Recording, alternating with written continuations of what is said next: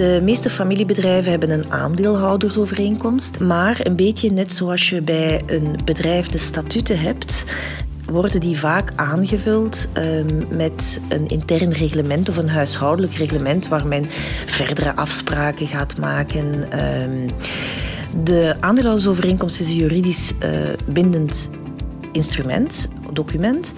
Um, het familiecharter is net als een intern reglement een aanvulling op een juridisch bindend document en aan zich niet uh, juridisch bindend. Het gaat om een moreel engagement waar de familianten zich achter scharen. Vlaanderen telt talloze familiebedrijven. Sommige daarvan kunnen rekenen op een lange historiek over meerdere generaties heen. Denk bijvoorbeeld aan bekende namen zoals Bekaert, Colruyt en Doods Bakeries. Mijn naam is Bavo Boutsen en in de podcast Family Business ga ik samen met een aantal bestuurders van familiebedrijven op zoek naar wat familiale ondernemingen typeert en succesvol maakt. Dat doe ik samen met Lisbeth de Ridder. Zij staat aan het hoofd van het Centrum voor Familiebedrijven bij Guberna. Dat is het Belgisch Instituut voor Bestuurders. Deze podcast richt zich vooral op jonge familiale ondernemingen die willen nadenken over hun familiale governance. In deze aflevering zoomen we in op de structuren van familiebedrijven. Want een bedrijf dat zich uitstrekt over de verschillende generaties is haast onvermijdelijk een complex gegeven met meerdere vertakkingen en ingewikkelde eigendomsstructuren. Hoe dat komt, vroeg ik aan Lisbeth de Ridder. Naarmate er meer takken komen, uh, wordt het complexer, hè, uiteraard. En als familie is het dan belangrijk om te blijven werken aan die gedeelde eigenaarsvisie, maar dat is niet altijd mogelijk. Hè. Soms zijn er binnen een familie ook verschillende visies op de toekomst van het bedrijf, op de strategie uh, van het bedrijf, op uh, de risicoappetite kan heel erg verschillend zijn, hè, afhankelijk van waar mensen zitten in hun leven, welke ambities zij al dan niet uh, privé hebben. En dan zie je soms ehm, ontstaan in um, ja, de, de, de, de. Hè. Hoeveel willen wij investeren terug in het bedrijf? Of hoe zien wij onze dividend... Uh, policy of wanneer willen wij hier iets uit uh, cashen. Maar als familie blijft het belangrijk om gealigneerd te zijn over die risicoappetijt. En naarmate er meerdere takken komen, is dat niet altijd evident. Bedoeften kunnen heel verschillend zijn. En uh, dan zien we inderdaad wel... Uh, verschuivingen vaak in het aandeelhouderschap, waar er uh, overgekocht wordt, teruggekocht wordt, uitgestapt wordt. Um, maar vaak start het met een verschil in visie op uh, de strategie en de, de, de investeringen die men, men wil maken in het bedrijf of die men misschien wil diversifiëren. Hè. Ook op dat vlak kunnen er verschillende visies zijn. Daar waar we zien dat de familianten die actief zijn in het bedrijf of een leidinggevende rol spelen, vaak veel meer willen investeren of geneigd zijn om uh, grote projecten aan te gaan, dat passieve uh, aandeelhouders, naarmate ze verder staan van het bedrijf, uh, misschien niet altijd meegaan in dat enthousiasme en hun patrimonium misschien liever een beetje gediversifieerder zien. De grote uitdaging waar familiebedrijven dus voor staan is zorgen voor een duidelijke en vooral gedeelde visie over de toekomst van het bedrijf, ongeacht de mogelijk grote complexiteit van de bedrijfsstructuur. Om tot deze gedeelde visie te kunnen komen, stellen de meeste familiebedrijven vandaag een zogenaamd familiecharter op. De meeste familiebedrijven hebben een aandeelhoudersovereenkomst, hè, waar de securidische uh, zaken van het aandeelhouderschap in uh, worden geregeld. Maar een beetje net zoals je bij een bedrijf de statuten hebt, worden die vaak aangevuld um, met een intern reglement of een huishoudelijk reglement waar men verdere afspraken gaat maken. Um, de aandeelhoudersovereenkomst is een juridisch uh, bindend instrument, document. Um, het familiecharter is net als een intern reglement een aanvulling op een juridisch bindend document en aan zich niet uh, juridisch bindend. Het gaat om een moreel engagement waar de familianten zich achter scharen. He, zij gaan discussiëren over een aantal zaken die te maken hebben met hun gedeelde eigenaarsvisie, um, de, de waarde van de familie, of van de, van de familie, de risicoappetijt, um, wie welke positie mag bekleden in het bedrijf. Uh, vanuit de familie en onder welke voorwaarden. Uh, vergoedingen van familianten die in het bedrijf werken, dividendbeleid. Uh, een heel aantal zaken waar men uh, tot een consensus over gaat komen, waar men zich over gaat aligneren. En dan wordt het charter ondertekend door alle familiale aandeelhouders en heb je dit moreel engagement. Dus het is een soort set van, van regels, van waarden, die je collectief afspreekt, afspreekt als familie van dit is waar wij voor staan eigenlijk. Ja, dit is waar wij als familie voor staan en ons voor uh, engageren. En ja, uiteraard is ook een charter een momentopname. Dus vaak zegt men dan van kijk, dat was ons charter van onze generatie. Wij willen nu dat er gewerkt wordt aan een nieuw charter met nieuwe afspraken, maar dat gaan wij niet meer doen. Dan moeten onze kinderen, de volgende generatie, onder elkaar doen. Want zij zijn het die zullen gealigneerd moeten zijn en zullen moeten als aandeelhoudersgroep functioneren. En dus het is een, het is een vrij recent fenomeen dat charters algemeen ingebeurd zijn bij familiebedrijven? Of het bestaat toch al langer? Het, uh, het, bestaat al langer. Hè. De pioniers, denk ik, zijn uh, misschien een twintigtal jaar geleden of zo daarmee begonnen. Maar we zien een vlucht wel de laatste jaren. Precies ook door de initiatieven van onze organisatie, maar ook vele anderen, om uh, best practices in de kijker te zetten, om te stimuleren, om daar ook aan te werken. Familiecharters zijn dus veel meer dan een intern reglement. Ze moeten eigenlijk begrepen worden als een soort moreel kompas van ieder familiebedrijf. Dat het gebruik van charters inderdaad sterk is ingeburgerd, werd me ook tijdens mijn rondreis door Vlaanderen erg duidelijk. Lily en Georges Libeert leggen uit hoe hun charter tot stand kwam en wat dat betekent. Ja, de opsteld was toen wij uh, eerder richting 17, 16, 17 jaar waren omdat ons vader zei, los van of je het bedrijf wil gaan overnemen of niet. Er, komt, het is, er is een familiebedrijf, dus daar komt altijd iets van. Waar jullie vier over gaan moeten uh, beslissen of samenzetten. Dus zo graag dat er een charter opgesteld wordt, dat jullie denken op bepaalde vragen, zonder dat je operationeel actief bent. En dat zorgt ervoor dat je vanuit een ander standpunt, als er vragen gesteld worden, cases gesteld worden, dat je eigenlijk ga kijken zonder die bril op te van we zitten al in het bedrijf, dus ik moet zo en zo. Het is zonder uh, voorkennis dat je eigenlijk spreekt. En dat, heeft wel, dat, was, dat was wel een enorm goede sessie. We hebben dat laten begeleiden door uh, Chris Martijn. Chris Martijn is een specialist in familiebedrijven. En is zo eigenlijk gaan, gaan stellingen plaatsen van stel je eens voor dat iemand een, een ongelukkig kind geeft, wat ga je dan gaan doen als familie? En dan probeer je daar een antwoord op te formuleren, wat dat je dan gaat doen. Stel dat je op dat moment een functie hebt binnen het bedrijf. Wat gaan, hoe gaan we daarop reageren? En op basis van die uh, ervaring dat hij had bij al de bedrijven waar hij zetelt, uh, kon hij ons zo heel goed begeleiden om een, uh, een bepaald charter te gaan opstellen. Ja, dus hij, dus hij bepaalt de waardes of de, de dingen die daar moeten staan op basis van de antwoorden die gegeven worden. Maar misschien een ander voorbeeld zou zijn, stel dat, je, stel dat je in het bedrijf werkzaam bent, hebt een leidinggevende functie en je valt langdurig ziek. Hoe gaan we daarmee om? dan, dan bekijk je dat vanuit, oké, hoe zou je vandaag daarmee omgaan? Terwijl als je in het bedrijf zit, zou je waarschijnlijk een andere, een andere antwoord geven. Of de kans is groot dat er een ander antwoord zou komen.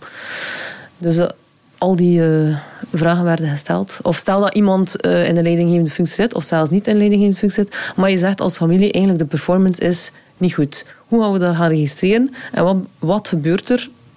Hoe ga je daarmee om?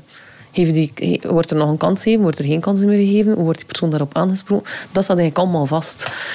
Waardoor dat je nu eigenlijk een soort uh, handleiding hebt waar je kunt terugvallen, want daar hebben we alle vier consensus over gehad toen. En ook vorig jaar toen dat hernieuwd werd, zijn er wat aanpassingen gebeurd. Maar dat we door van is nog actueel uh, genoeg. Is iedereen, kan iedereen zich daar nog in vinden. Um, maar dat geeft wel gewoon vast als zo'n situatie zich voordoet. En ook meer dan 200 kilometer verder, bij Spaas-Kaarsen, benadrukken ze het overduidelijke belang van hun eigen familiale charter. We hebben het familiecharter opgesteld toen Sarah is toegetreden. Dus ergens 2014, 15 moet dat geweest zijn. Um, wat staat daarin? Eigenlijk alle afspraken die je maakt als familie in, in, in, in relatie met elkaar en ook in relatie tot, uh, tot het bedrijf. Goh, eh, dat, dat gaat over, um, oké, wat is onze lange termijnvisie? Wat, uh, wat, wat is de rendabiliteit die we voorop stellen? Hoe zien we een eventuele introductie van, van de zesde generatie? Welke voorwaarden wens je als familie te stellen bij zo'n intrede? Um, hoe zitten eventuele exit-scenario's eruit? Uh, staan we open voor extern kapitaal? En zo ja, onder welke omstandigheden en hoe gaan we daarmee om? Wat is de dividendenpolitiek? Ja, zo kan ik nog heel eventjes uh, doorgaan. Het is niet een zeer lijvig document, maar oké, het is toch ook wel meer dan een one-pager. Dus uh, er staan wel een aantal dingen op. Je haalt die niet elke dag uit je kast. Ehm, je haalt die allicht boven bij de, bij de belangrijkere beslissingen uh, met betrekking tot de, tot, tot de eigendom van het bedrijf. Um, en dus het is er sinds 2014, zoiets? Ja. ja. Daarvoor was het er niet. Dus nee. jullie zijn wel de eerste generatie met een charter, zou ik ja. zeggen. Ja. En dus wat heeft jullie dan de stap doen zetten om, om dat op te stellen? Waarom hebben jullie gevoeld, daar is toch een zekere nood aan om dat te hebben? Wel, omdat mijn vader heeft ehm, er zijn levenswerk van gemaakt om, om al die aandelen terug te centraliseren. En in feite begint het nu terug opnieuw. Hè. Uh, Sarah en ik uh, mogen ons beide 50% aandeelhouder noemen. We hebben beide twee kinderen, dus in principe gaat het, gaat het straks terug, terug, terug naar daar wat betreft de eigendom. Dan zitten we terug op uh, ja, 4 keer 25 procent.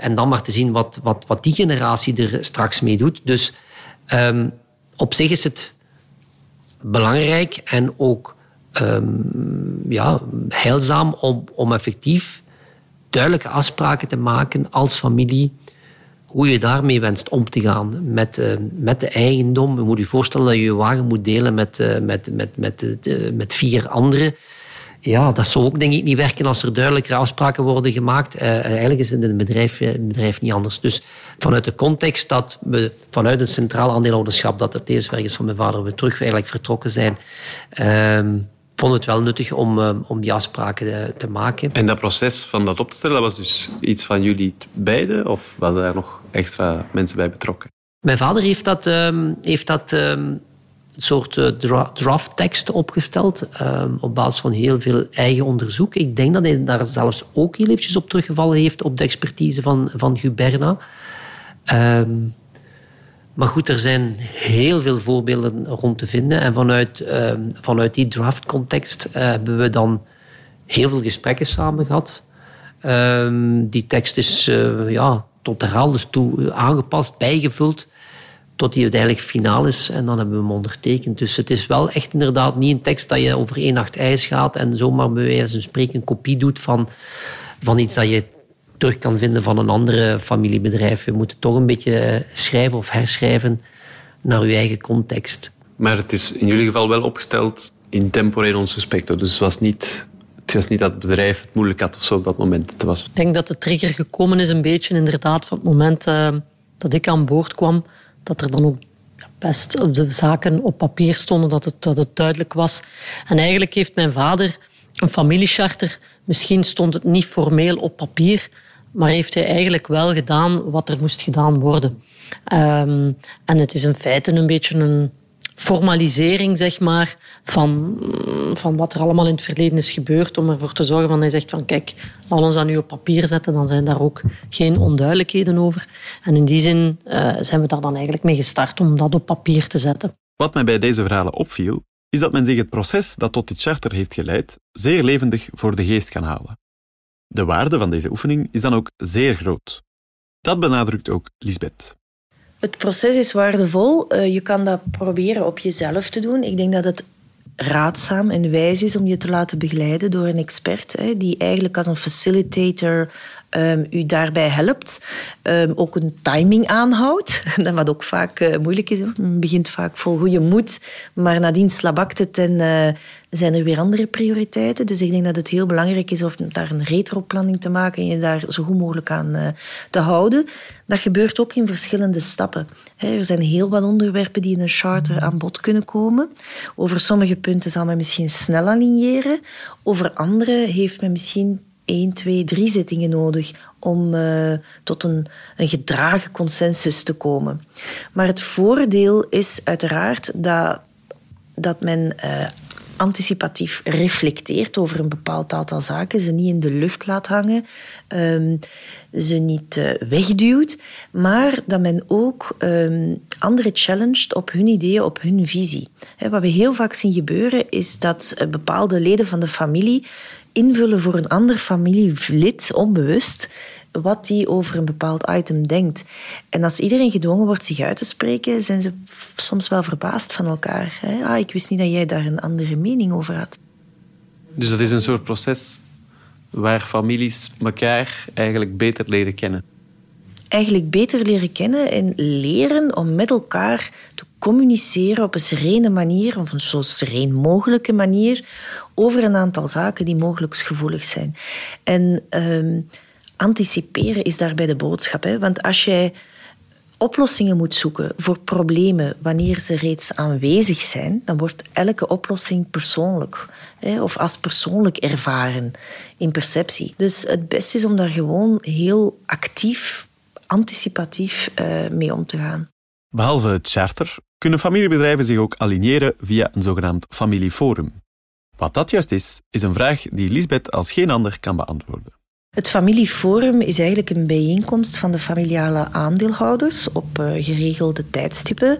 Dat kan heel erg variëren in welke vorm dat plaats heeft. Meestal is dat een informele gathering, waar uh, dan toch een update wordt gegeven over bepaalde zaken van het bedrijf, waar misschien over uh, een of andere topic nagedacht wordt in een workshop, waar zeker of meestal ook altijd wel een echte fun factor is. Wij vieren als familie ons samen zijn de vormen waarin dat gebeurt kunnen heel, heel erg verschillen of uiteenlopen. Ik uh, weet families waar de kleinste tellig uh, aanwezig mag zijn, erbij is, uh, waar ook schoonkinderen welkom zijn. Um, er zijn andere families die een bepaalde leeftijd voorop stellen vanaf wanneer men naar het familieforum mag komen, vanaf 18. Of, um, of die expliciet uh, de schoon, schoonkinderen uh, daar niet bij betrekken. Ik denk persoonlijk dat het wel raadzaam is om schoonkinderen hier ook bij te betrekken. Uiteindelijk in gezinnen, in koppels. Uh, maken zij een wezenlijk deel uit van uh, het, de eigen raad van bestuur van het uh, gezinnetje, zal ik maar zeggen, of het koppel. Dus ehm, in die zin denk ik dat je als familiebedrijf baat bij hebt om ook hen te blijven informeren, te blijven betrekken bij het bedrijf en daar voeling mee te, te laten houden. En dus het familieforum op zich is een soort informeel orgaan waar eigenlijk zij die niet actief betrokken zijn bij het bedrijf de kans krijgen om eens up-to-date te worden gesteld over hoe het bedrijf het stelt, wat het juist is, waar ze mee bezig is. Ja, inderdaad. En dat kan dan ook op hele veel verschillende manieren uh, ingevuld worden. He, soms, men kan bijvoorbeeld een workshop doen rond de waarden van het bedrijf, als die een keer moeten geüpdate worden. Dat zien we vaak gebeuren op een familieforum. Soms zijn er ook workshops over ESG, waar men bijvoorbeeld een keer nadenkt uh, over uh, nieuwe evoluties of komen er externe sprekers een toelichting geven? Komt er iemand uit het bedrijf, een bepaald directielid, een nieuw project toelichten? Uh, dus het, uh, het kan op een heel veel verschillende manieren ingevuld worden. En dus de meerwaarde van zo'n familieforum is net die connectie versterken tussen de familie en het bedrijf. Ja, en alles met het oog op de stabiliteit van het aandeelhouderschap, hè, uiteraard. Om, om samen te blijven als uh, collectieve, collectief geheel, te blijven investeren in het bedrijf, het bedrijf te laten groeien. Um, verder uit te bouwen en zich daar ook uh, betrokken en heel goed bij te voelen. En dus we hebben, we hebben al gezegd, de meeste familiebedrijven hebben vandaag een charter ik vermoed dat de meesten ook wel een forum hebben, dat dat vrij goed ingeburgerd is als, als principe. Um, het is moeilijk omdat er daar uh, niet, niet, niet, direct uh, veel cijfers over bestaan. Hè. Ik denk dat er veel meer charters zijn dan er ooit waren. Om daarom te zeggen dat de meeste erin hebben... Ja, hier, de, familie, de groep familiebedrijven is ook uh, zeer groot. Um, maar we zien duidelijk een positieve evolutie en een positieve trend. Men begint te beseffen dat het ehm, gevaarlijk kan zijn als men niet werkt aan die cohesie op aandeelhouderschap. Ja, en dus dat is wat Familieforum en Familie Charter gemeenschappelijk hebben. Ze hebben eigenlijk hetzelfde doel. Ze hebben hetzelfde doel, maar het zijn twee verschillende instrumenten. Het een is een, een geschreven document, een, een, engagement. En het andere is het cultiveren van een familiale cultuur, van een uh, familiale eenheid en een verbondenheid. Elkaar goed blijven kennen. Een familieforum kan dus heel wat verschillende vormen aannemen. maar het dient vooral om de familiale verbondenheid of de gehechtheid aan het bedrijf, wat ook wel de affectio societatis wordt genoemd, te versterken. De meeste familiebedrijven waar ik langs ging op mijn rondreis beschikken vandaag al over zo'n familieforum. Zo ook de Camino-groep van Joost Callas. We komen regelmatig eens samen. We hebben een familieforum opgericht waar we hen onderdompelen in wat een familiebedrijf is, wat uh, de familie is, wat de raad van bestuur is, wat uh, het bedrijf, de strategie, een keer toelichten, een keer de cijfers bespreken, ook een keer ja, rond de waarden, wat hun waarden zijn, wat onze waarden zijn, waar, waar de match zit, waar eventueel spanningsveld op zit. Bij Libier Belgian Chocolate Creators bestaat een formeel familieforum eigenlijk nog niet. Al gaven broer en zus me tijdens ons gesprek wel aan dat ze van plan zijn te evolueren in deze richting. Er staat wel een intentie toe in, uh, in ons charter om dat uh, op te zetten.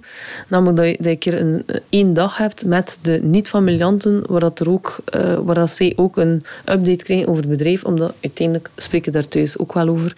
Um, zodanig dat het dan, dat dan wat meer ja, tastbaar wordt voor hen ook. Van wat betekent dat nu? Ze horen wel stukken, van iedereen hoort de stukken, maar het geheel is misschien uh, niet altijd duidelijk. Ben Spaas die vertelde me dan weer dat de werking van hun familieforum binnenkort allicht gaat aangepast worden. De aanzet hiervoor werd gegeven door de jury van de Family Business Award of Excellence, die Spaas Kaarsen in 2022 in ontvangst mocht nemen. Familieforum is eerder een soort informatief orgaan, zeg maar. Het is zeer informeel. Het wordt samengeroepen ad hoc. Uh, aan een uh, vrij lage frequentie. Je moet je echt niet voorstellen dat dat een paar keer per jaar is. Als we al aan één keer per jaar komen, dan denk je dat we al heel goed gewerkt hebben. Vaak is het zelfs nog iets uh, dat er iets langer over gaat. Wie zit daarin? Ehm, buiten mijn vader en mijn moeder en Sarah en mezelf, onze, onze twee partners. en de kinderen zijn er ook op uitgenodigd vanaf 18 jaar. En we geven een beetje toelichting bij het rijlen en zeilen van het bedrijf, stand van zaken over een aantal zaken. Ehm, het heeft ons wel wat getriggerd, uh, Guido van Herpen als juryvoorzitter te horen spreken hoe zij met de jongere generatie daarmee omgaan. Op een zeer laagdrempelige manier. Ook één keer per jaar inderdaad rond een bepaald thema een, een, een, halve dag of een dag een, effectief een soort workshop te organiseren. Dat heeft ons wel inderdaad geïnspireerd van tja, dat is misschien iets waar wij ook iets mee kunnen doen richting onze kinderen. Ik zeg maar iets, hè, duurzaamheid. Uh, er is heel veel rond te doen, er is, er is, ook heel veel rond te vertellen. Ik kan me best voorstellen dat we misschien inderdaad in de toekomst eens een halve dag rond, rond duurzaamheid iemand laten, um, van iemand uitnodigen. Uh, en ons een keer meenemen in een soort ja, laagdrempelige workshop, zodanig dat uh, onze kinderen ook de kans krijgen om, uh, om ja, ook hun mening eens een keer te filteren, wat hoe zij naar duurzaamheid kijken. En dat inderdaad een beetje in een familiale bedrijfscontext, een beetje voorgezeten of gefaciliteerd door, een, door iemand die, ja, die met, met, met kennis van zaken daarover kan spreken. Dus vond ik wel een zeer mooi aanvulling uh, of een mooie suggestie uh, langs, langs die kant. Hoe je inderdaad um, de jongeren of de volgende generatie via het familieforum er nog, uh, er nog wat sterker kan bij betrekken. Dus van, we hebben het nu over de Guberna-prijs. Dat is de jury. Ja, dat was, dat was de juryvoorzitter Guido van Herpen, CEO van de La Lorraine, La Lorraine Bakery Groep, die, die dat voorbeeld gaf. En dat vond ik een zeer mooie suggestie en uh, zeker eentje die we meegenomen hebben. Familiebedrijven kunnen over generaties heen dus uitgroeien tot complexe systemen. Om te voorkomen dat de complexiteit de verdere groei zou verhinderen, is een duidelijke richting nodig. Een familiecharter, net als een familieforum, kan hierbij waardevol zijn om de betrokkenheid van alle leden van de familie te verzekeren. Hoe matuurder het bedrijf wordt, hoe professioneler de structuren worden. Naast de raad van bestuur kiezen sommigen daarom ook voor de installatie van een familieraad, een formeel overlegorgaan voor familieleden. Dit was aflevering 3 van de podcastreeks Family Business. Mijn naam is Bavo Boutsen en deze reeks is een productie van The Content Company in samenwerking met Guberna. Volgende keer gaan we het hebben over de geschiedenis, want die staat vaak heel centraal in wat familiebedrijven doen. Waarom dat zo is en vooral welk effect dat heeft, dat hoort u in aflevering 4.